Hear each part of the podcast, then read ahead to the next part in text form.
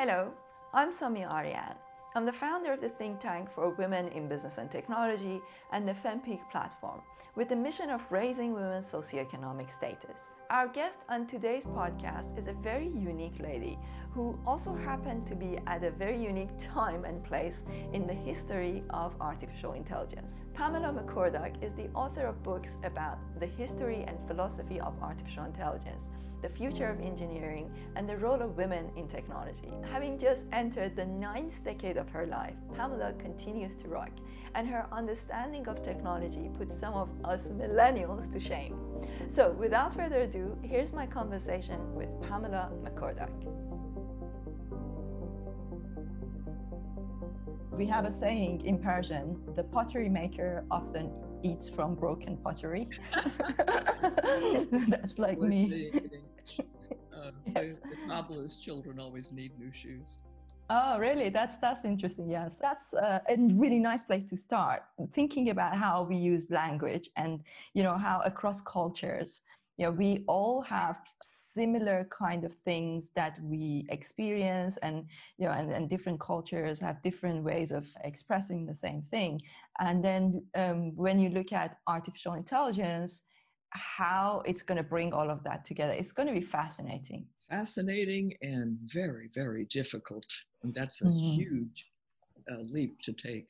Absolutely. So let's go back to the beginning of uh, your story for our audience here who may not uh, be familiar, or maybe they have heard your name, but they're not fully familiar with the magnitude of the importance of your work. The fact that you were there at the beginning of you know the journey of artificial intelligence like when it was just starting out. Sometimes people compare artificial intelligence to electricity.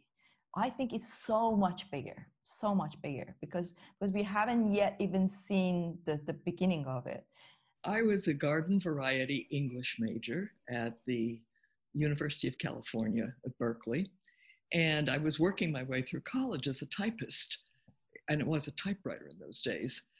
And two young assistant professors came to me, and one of them said, We know you're graduating in January.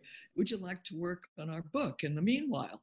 And without even hesitating, I said, Oh, yes. And uh, what's it about? and they said, It's about artificial intelligence. And I said, Oh, what's that? and uh, this is 1960, the fall of 1960. And I'd seen the phrase because I'd been typing these course outlines and exams and whatnot, but I had no idea really what it was.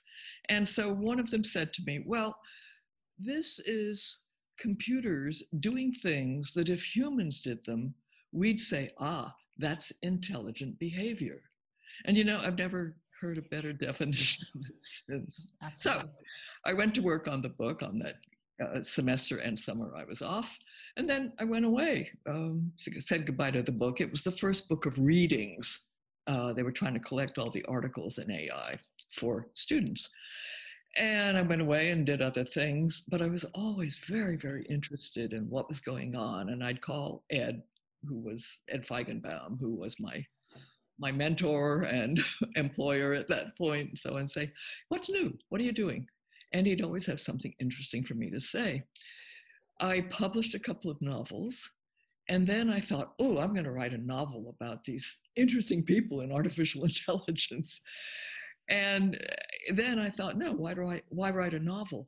Why not write a history? Just go around with my microphone, interview them, my tape recorder, uh, instant book. Ha ha ha. It wasn't instant. It was really hard. I had to ask all kinds of questions I didn't know how to ask, but these people were infinitely, infinitely patient with me. And part of it was that nobody had asked them these things before. It was a, a fringe science, nobody took it seriously. So I thought, okay. And that's how the book called Machines Who Think was published. I had a horrible time getting it published. I mean, I had, I still have letters from publishers who say, oh, we've already published a book about computers. this, this is how ignorant people were. Anyway, the book came out. Uh, it did okay. Uh, but what I didn't realize is that a bunch of students all over the world were reading this book and thinking, I want to be in that field. Mm. And I only found out about that about two years ago when we were at a little celebration for the book. And one of the leading pe- people in the field said, You know, an entire generation read this book and oh. were, they were influenced by it. And, and now they're senior figures in the field. Well, I started to laugh there on the platform. And my first thought was, oh, gee, that's really cool. And the other thought was, am I that old? I mean, they're anyway, I did a few more books, uh, once with a co author, twice with a co author, again, the same Ed Feigenbaum, and on and on. And uh, my most recent book is kind of a personal examination of all those things that happened, particularly how people would just say, no, what are you talking about? Machines thinking can't, can't happen. And I would be pulling on the sleeves. By that time, I lived in New York City. I'd be pulling on the sleeves of public intellectuals and saying, uh, you know, this thing, this artificial intelligence, uh, this could be important. they would just laugh. And that's where the, t- the book got its title. So, so can you tell me and you know people listen to this why is it important? Know, if, if you were going to say, and, and I, your reaction was really funny, was but but why is it important? I think I think I mean I know, but magnitude of its importance wasn't quite clear until the pandemic, and and until all of us stayed home, and this is the only way we can communicate. Let's put it this way: AI mm-hmm. is in every nook and cranny of the planet's life. What could be more important? Ray Kurzweil puts it quite nicely, and I think I think it's one of the. I have a weird um, relationship with Ray Ray Kurzweil. When I say relationship, he doesn't even know me, but you know, it's like I really like him, almost envy him, but there are times that I am really angry with him. you know, I'm like, you know, like I'm like, I cannot wait to speak to him. I actually have written an article which ends with an open letter to Ray Kurzweil. you know, there are there are times that I like, oh, and, I just feel like the reason why is that sometimes almost comes across as so it almost comes comes across as spiritual the way that he thinks about machines and he's even written a book about right. spiritual machines right but then there are times that i feel like there's zero compassion for you know the faith of the, the billions of people that are essentially going to become dinosaurs you know and I, and as a transition architect and a tech philosopher myself i feel like my goal and my um, kind of role here is to try and make this transition less painful because I think it's going to be quite painful. It already is. Because these are like 7 billion people who almost overnight are going to find that they become potentially could become irrelevant. And and i think the the least we could do is to prepare them to educate them to teach them uh, to think differently, to step up, to um, you know become an active participant rather than be a passive observer, which is what governments are doing by giving people you know some money to say just sit home. The universal basic income, let's say, if if that's what it turns out to be, is the least we can do. That's the beginning. We do need to change education in such a way that people will find fulfillment other ways than their work, or at least the work they've been doing. There will be other jobs, but maybe not suitable for people who have been thrown out of work by yeah. uh, intelligent machines. Uh, to get back to Ray, he was very cavalier about uh, predictions of when machines would be more intelligent than humans. And I'm, I'm afraid I don't share those predictions. Uh, so in, you don't think singularity is coming? no. Okay. No.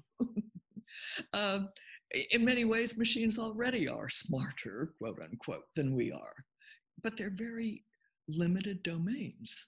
And to have artificial general intelligence, which the phrase is now, that's a long way away.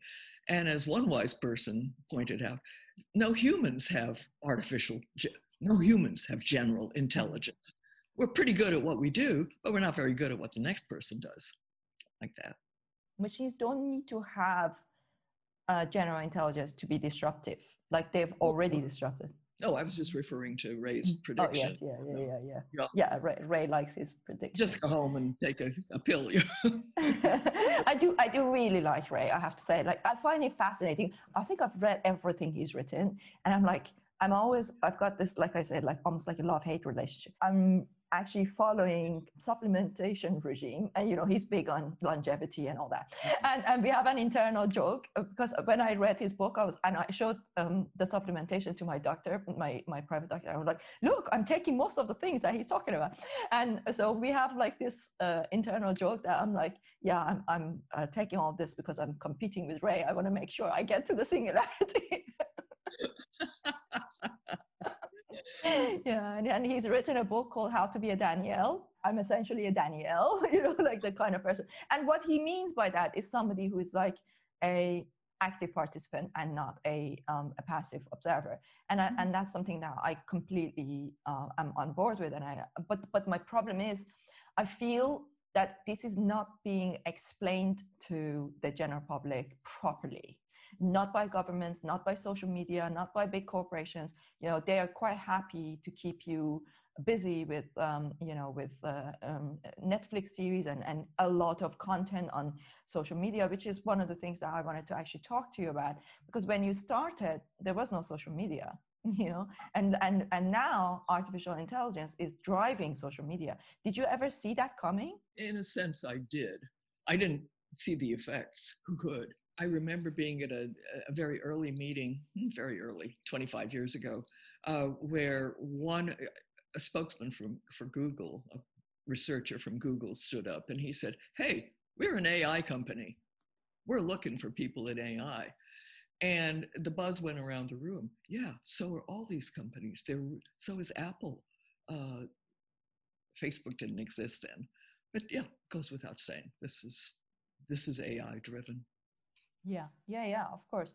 So, so my worry is that I feel like there's too much emphasis on stealing people's attention um, and and not truly educating. Yes, on the one hand, you can go on uh, YouTube, and there are uh, all sorts of tutorials where you can teach yourself, you know, um, TensorFlow and, and machine learning, this and that, right?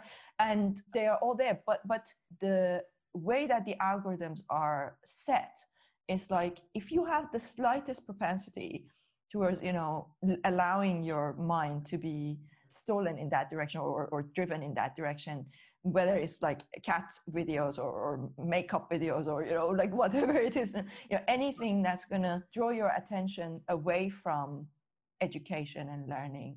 In general the algorithms are of all of these social media channels are set up in a way that they are not really encouraging education the kind of education that we need probably not and what will happen eventually is that people will get tired of being amused and want something else.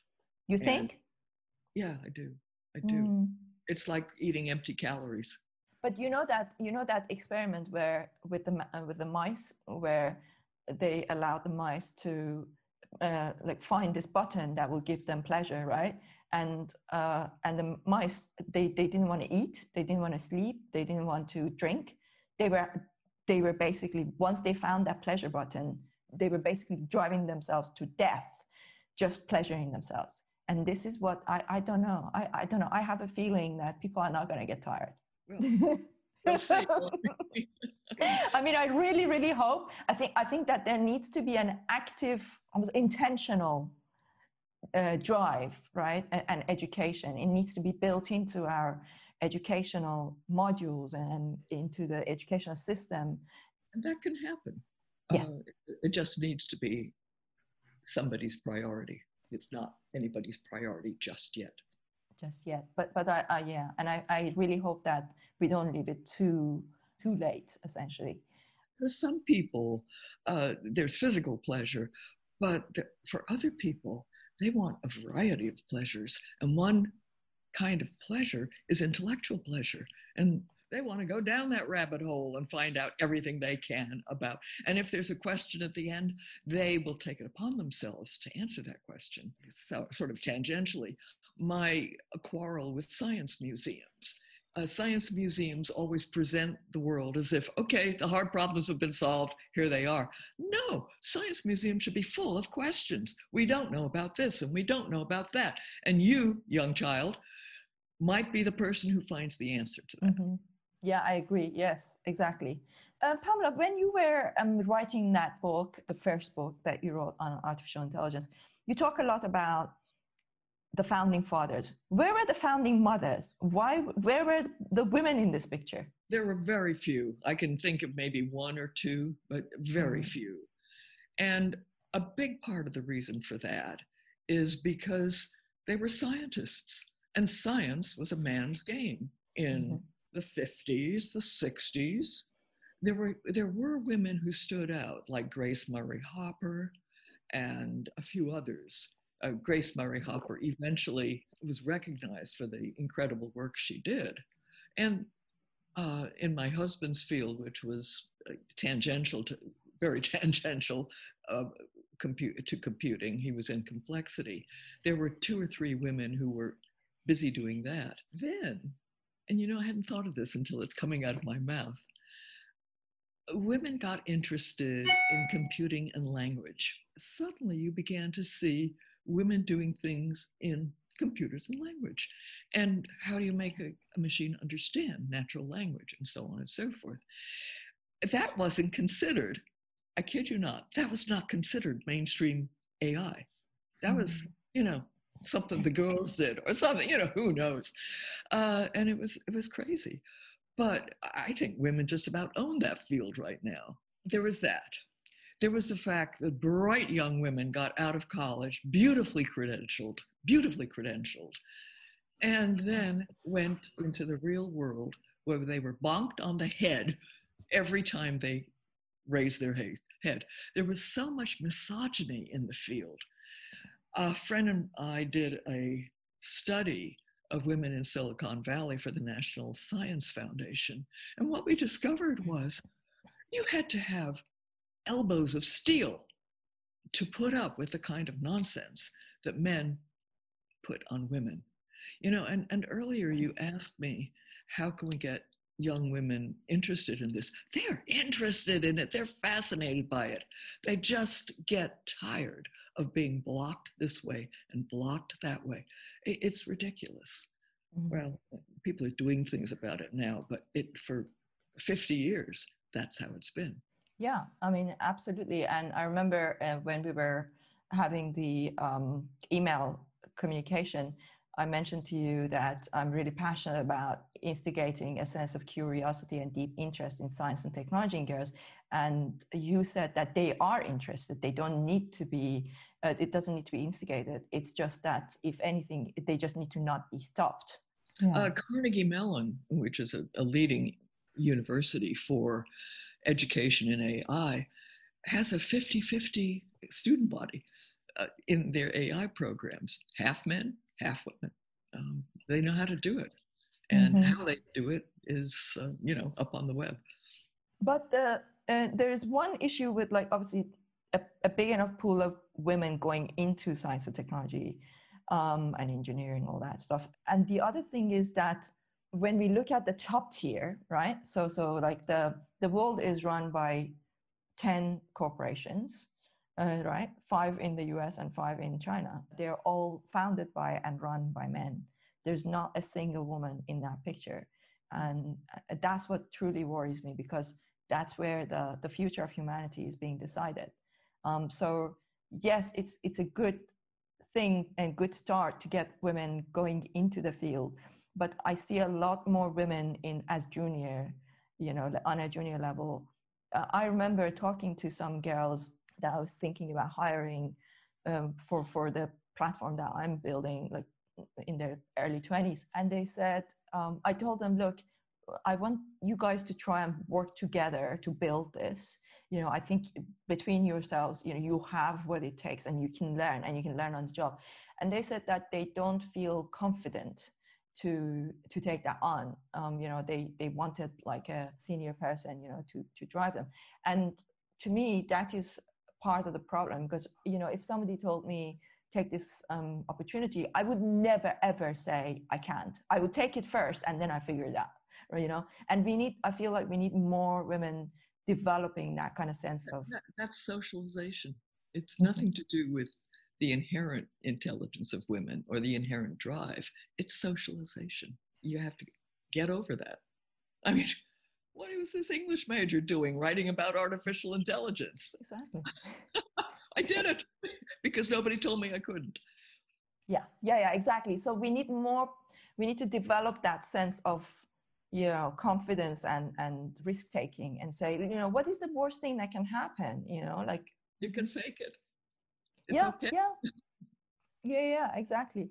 Um, so, so one of the questions I had was like, I feel that the AI revolution is giving us the opportunity to correct many of our long held biases and erroneous beliefs um, and almost rewrite the course of history for the future generations. And that what we just talked about about women is that's part of that right? Whether it's for biological being or non-biological beings you know we can debate that whether the non-biological beings have got what part of our future is going to be uh, or how much we are going to merge with technology but but even if we just look at the way that we are right now i feel like artificial intelligence is giving us an opportunity to rewrite it, to rewrite these biases, because now we are developing algorithms that we can, for the first time, we can say, this is a bias. Our brains are algorithms, and, and these biases have stayed in our brain for, well, I say they're algorithms. We don't know exactly, you know, but, but I, I, I, I take your point.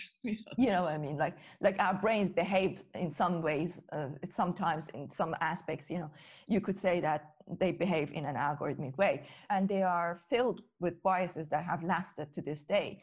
And uh, you could say that biology is a kind of algorithm because it's like running on this. For example, in, in the past, we had we, need, we had a need for men, for the physical strength of men, right? And that's why men dominated. But that's now changed because we don't need that physical strength um, quite the same way because we now have machines doing that part.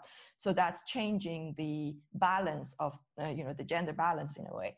So we have an opportunity to rewrite it. That's why, to me, I feel like it's more important than ever to get women to be part of this process of rewriting it. So um, I'd like to hear your thoughts on how do we make that happen and how quickly does this need to happen? Well, interesting you should ask because, yes, of course, bias crops up in the part of artificial intelligence called machine learning. The machine is looking at millions, tens of millions of decisions in real time and looking at the patterns and looking to see what it can make of those patterns. Okay, well, it turns out that in those tens of millions of individual decisions, a lot of the people who are making those decisions are biased because they're human beings. Some companies, for example, Google, has stepped back and said, we've got to point these biases out.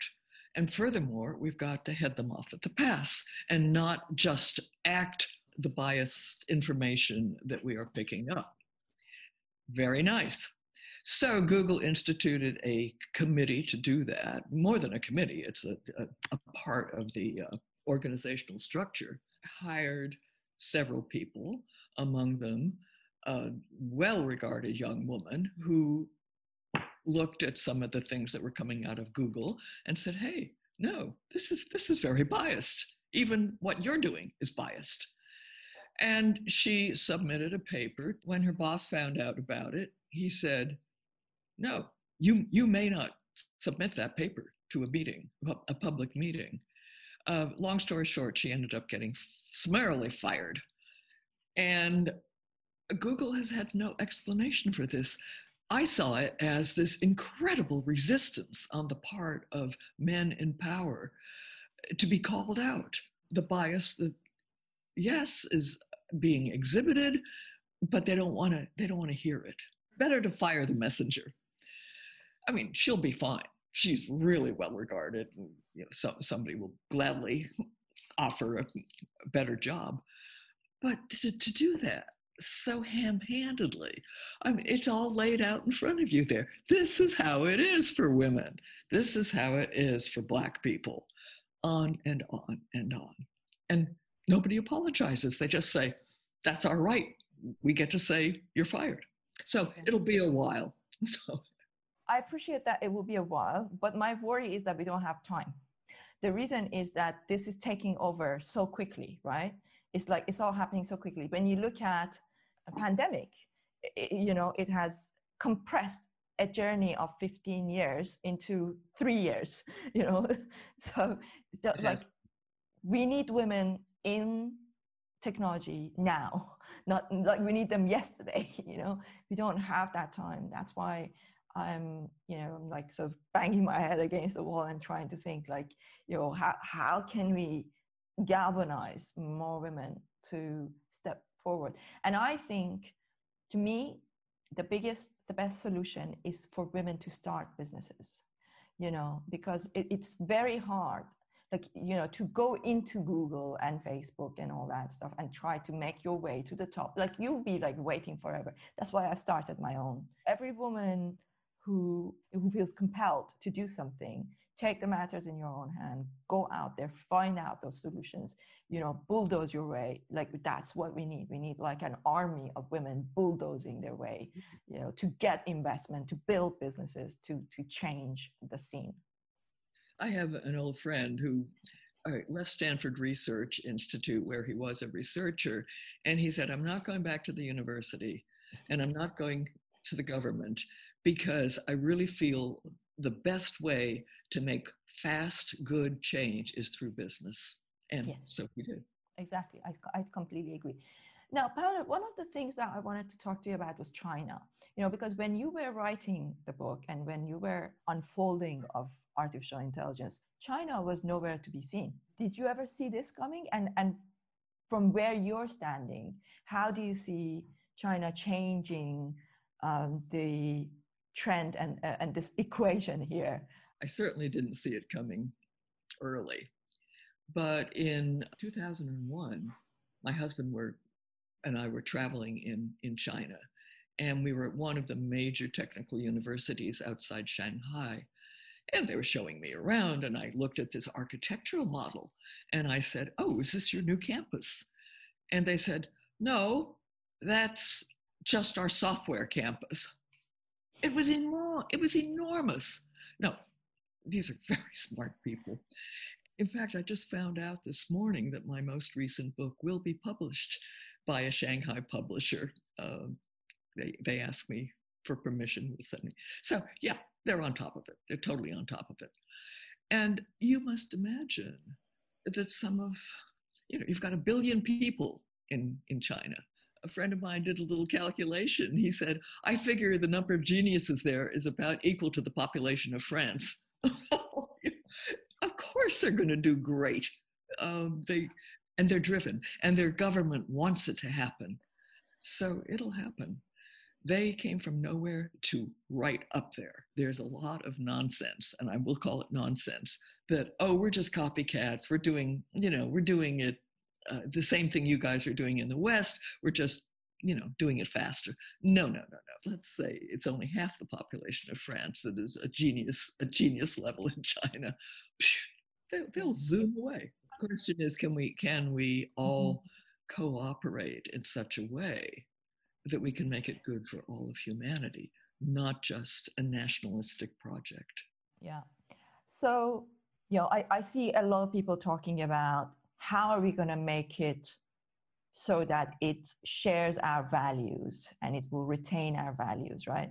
But when we say our values, whose value are we talking about? Are we talking about the Iranian Muslims, Chinese, um, you know, or, or the Indian Buddhists, or like Christians in, you know, in the West? So we, as humanity, we have so many different values. So we are not yet able to have a dialogue between each other but now we are entering a three-way dialogue with, you know, because I, I always say conversation is no longer between two people, it's always between three, uh, you know, because there's always my series that is here listening, right? And it's learning is constantly learning when i'm typing when i'm using social media when i'm using you know the internet doing anything i'm constantly uh, teaching and learn and the, the system is uh, impacting my decisions so how do we go about first of all bringing together aligning our uh, interests and then making sure that our interest is aligned with artificial intelligence well, Selmi, if I could answer that question definitively, I would be sainted. it's got to be very slowly and very methodically done. Uh, in the United States, we have at least three major organizations that are looking at exactly these questions. Have they arrived at conclusions yet? No, they're still discovering uh, what there is to discover. Every university uh, and probably secondary school has a course in how do we imbue artificial intelligence with good values, which steps back. What do we mean by good values? So, this is one of the most interesting, I say interesting, it's going to be horrendous at times, interesting sets of questions that we as Homo sapiens have addressed because we're going to have to find a lot of common interests that we think we don't have, but we probably do. Mm-hmm. But it's got to be uncovered. Diligent work. So when you talk about Homo sapiens, you know, it reminds me of I wrote an article about uh, the future of um, work and you know art, and how COVID nineteen is accelerating the technology trend. And in it, I mentioned there's this scene. Do you know uh, Professor Max Tegmark of MIT? I really like him. Like I, I love all, uh, all of his books. He mentions describes a scenario where he's sitting uh, at a dinner with Elon Musk and his um, then wife, and then his wife, and and also Larry Page and his wife, and they are having a conversation. And Larry Page uh, tells Elon Musk that you're being a speciesist uh, you know, because uh, because he's like, uh, there's no. I mean, I'm paraphrasing, but there's no, nothing inherently special about our carbon-based life, and that the silicon-based life, uh, if you could call it life, is is just as valuable, and that if we ever manage to go to other planets, we are going to go in digital form. So so you are talking about us being uh, Homo sapiens, and we have all of these things in common as Homo sapiens. But it seems to me that someone like Larry Page is already thinking about a scenario where either we have integrated or, or we've you know upgraded i don't know however you think about it to this digital form you know essentially. I think of my work as a transition architect because because that is a transition that even if it's i think it's inevitable but even if it's not inevitable there are people like ray kurzweil like larry page you know there are people who really want it to be and they will try. And and and in china also you know all the corporations in china. Yeah so so so they they want to explore this form of digital life right? And, it's conceivable that that would be the future of humanity. But um, i'm most concerned about that transition period and and what's going to happen to our homo sapienness you know because because I, I wish that we could go back in history and like talk to apes as they became humans you know and what it was like. And I, and I just wonder whether throughout these years of hanging out with the founding fathers of uh, artificial intelligence and being around people in the artificial intelligence scene are these the kind of conversations that uh, they worry about, talk about, or are they just like single mindedly? There was lots of talk about that. I socialize with them as well as being their, their Boswell. And one night, one of them said to me, How would you feel if a machine wrote a novel? I was writing novels in those days. And I said, Oh, it, it, it might be pretty interesting. Mm-hmm. And he, he was shocked because everybody he'd put this question to before had said, no, that's awful, that's a terrible thing. I personally think it would be great to have different kinds of minds around that uh, could help me clear the clutter out of my mind. That's just mm-hmm. fun. Mm-hmm. But the values, well, we'll see. You know, I remember when you, I, I listened to your podcast with Lex Fridman. I, I really like his podcast. I listened to all of it. I remember there's something you mentioned in that podcast that really stuck uh, with me. And he was talking about how some people like Elon Musk or it was uh, Stephen Hawking who have, you know, warned against uh, the uh, dangers of AI, right? And and I remember you mentioned something that was really nice. You were like, it's because they are just men who are worried about intelligence you know existing in, in something outside of the male so, so tell me about that oh uh, in my book i call it the male gaze uh, which i took from movie critic a, a woman who said have you noticed that most movies are made from the point of view of males the woman is always object she's always this she's always that and i thought, yes, I've noticed that. Thank you for pointing it out. Thank you for giving me a phrase. And as I, at the time that Hawking and Musk and others were saying, oh, got to get rid of AI because, you know, da da da da, uh, I thought, wait a minute, wait a minute. You've always been the smartest guy on the block. And now here comes somebody who might be, or something that might be smarter. And you're just going to snuff it out because you don't want your place in the smartness hierarchy threatened, uh, and so on. And I think to me that was what the uh, the whole issue of these guys jumping up and down and saying snuff it out was about. They were the smartest guys on the block, and here came something that might be smarter. Too bad. Um, that didn't win me a whole bunch of friends, as you can imagine.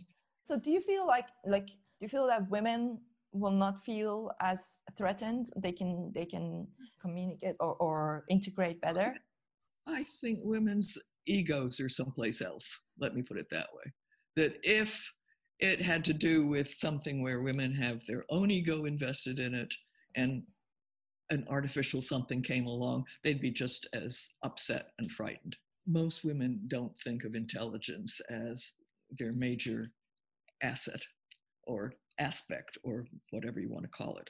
That somehow reminds me there's a wonderful roboticist at Carnegie Mellon, as it happens, named Manuela Veloso. Manuela took it up upon herself to figure out how would you imbue robots with empathy, with cooperation, with teamwork, and so on.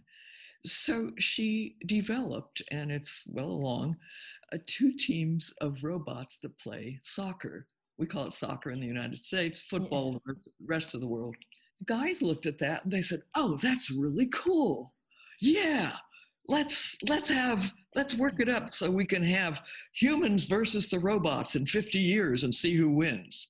And Manuela just smiled because what she was really interested in was imbuing robots with teamwork, with cooperation, with uh, that kind of emotional intelligence. So you see what you want to see. and yeah. she, she's been well funded. The project is going along just beautifully. But I had to laugh. I had to laugh. Yeah, that definitely. I um, I interviewed um, one of our um, conference panelists who is a professor of economics at uh, San Francisco University, and she said that men and women are both competitive competitive but in very different ways um, and that um, competition for women is more about protecting you know like whether it's protecting their children or protecting their you know their family but most importantly they find that they win by collaboration by by cooperation when you're raising a family you can't you can't do it without cooperation. You need grandma to come in, and you need you know your husband to do, and da da da da da da. Yeah, I mean, if you think about it, if we could replace the leader of North Korea with a female, and the leader of China with a, a female, and the leader of America with a female, you know, we already have, you know, Germany. Like, I really think the all of these women, like, and put them in a room and they will just get on and they will like then there will be no ego like they will just well i'm not sure okay maybe maybe there's a bit of ego but but there I, I don't know. I, I think collaboration would be a lot easier.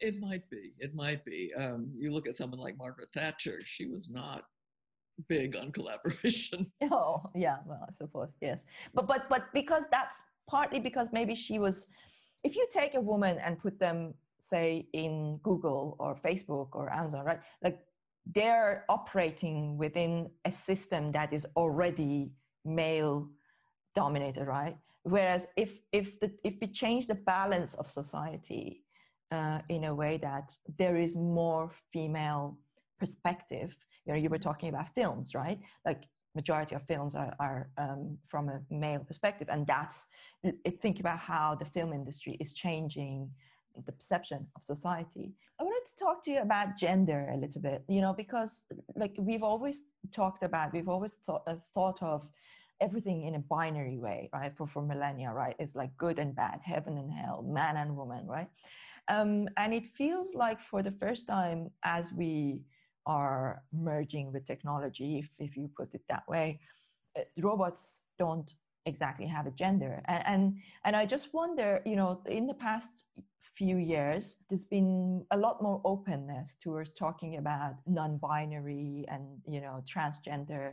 And I wonder if you think, you know, as somebody who has studied artificial intelligence for the past 60 years or so, or, or observed and written about, do you feel that there's any kind of parallel between the way that we are starting to think about gender and the development of AI and how we interact? Like your Siri could be a man or could be a woman, you know, because my Siri is a man.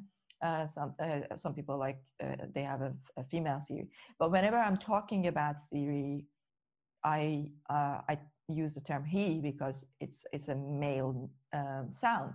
And I was thinking a few days ago, what would be like if I could mix the two?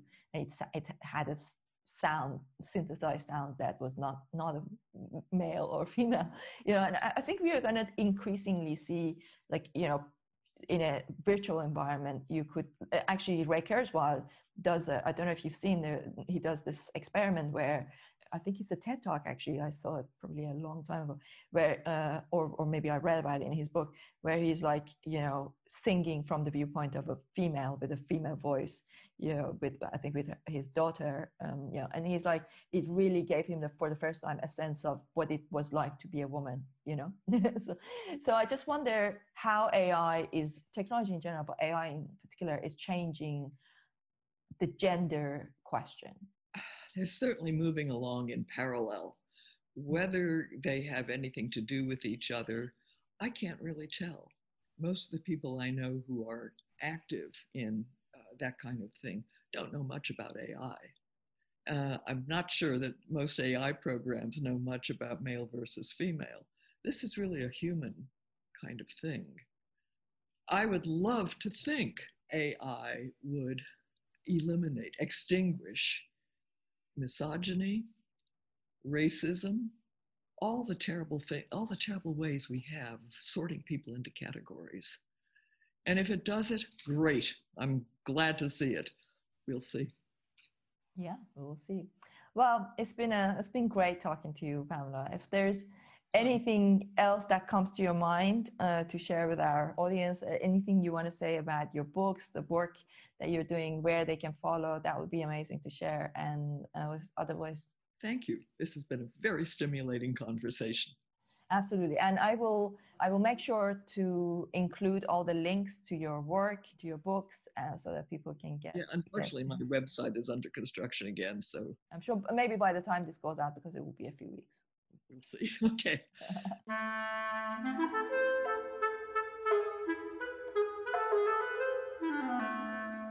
I hope you enjoyed this conversation with Pamela McCorduck. Be sure to check out her books and follow her journey as she continues to be active in this space. Remember to subscribe to this podcast on Apple, Spotify, or any other one of your favorite podcast channels. And don't forget to give it a five star review. You can also find the full video of these conversations on my YouTube channel. Oh, and connect with me on LinkedIn, Twitter, Instagram, or Clubhouse at Somi Arian. Finally, if you are not yet a member of FemPeak, head over to fempeak.ai, register, and join a community that actively supports women.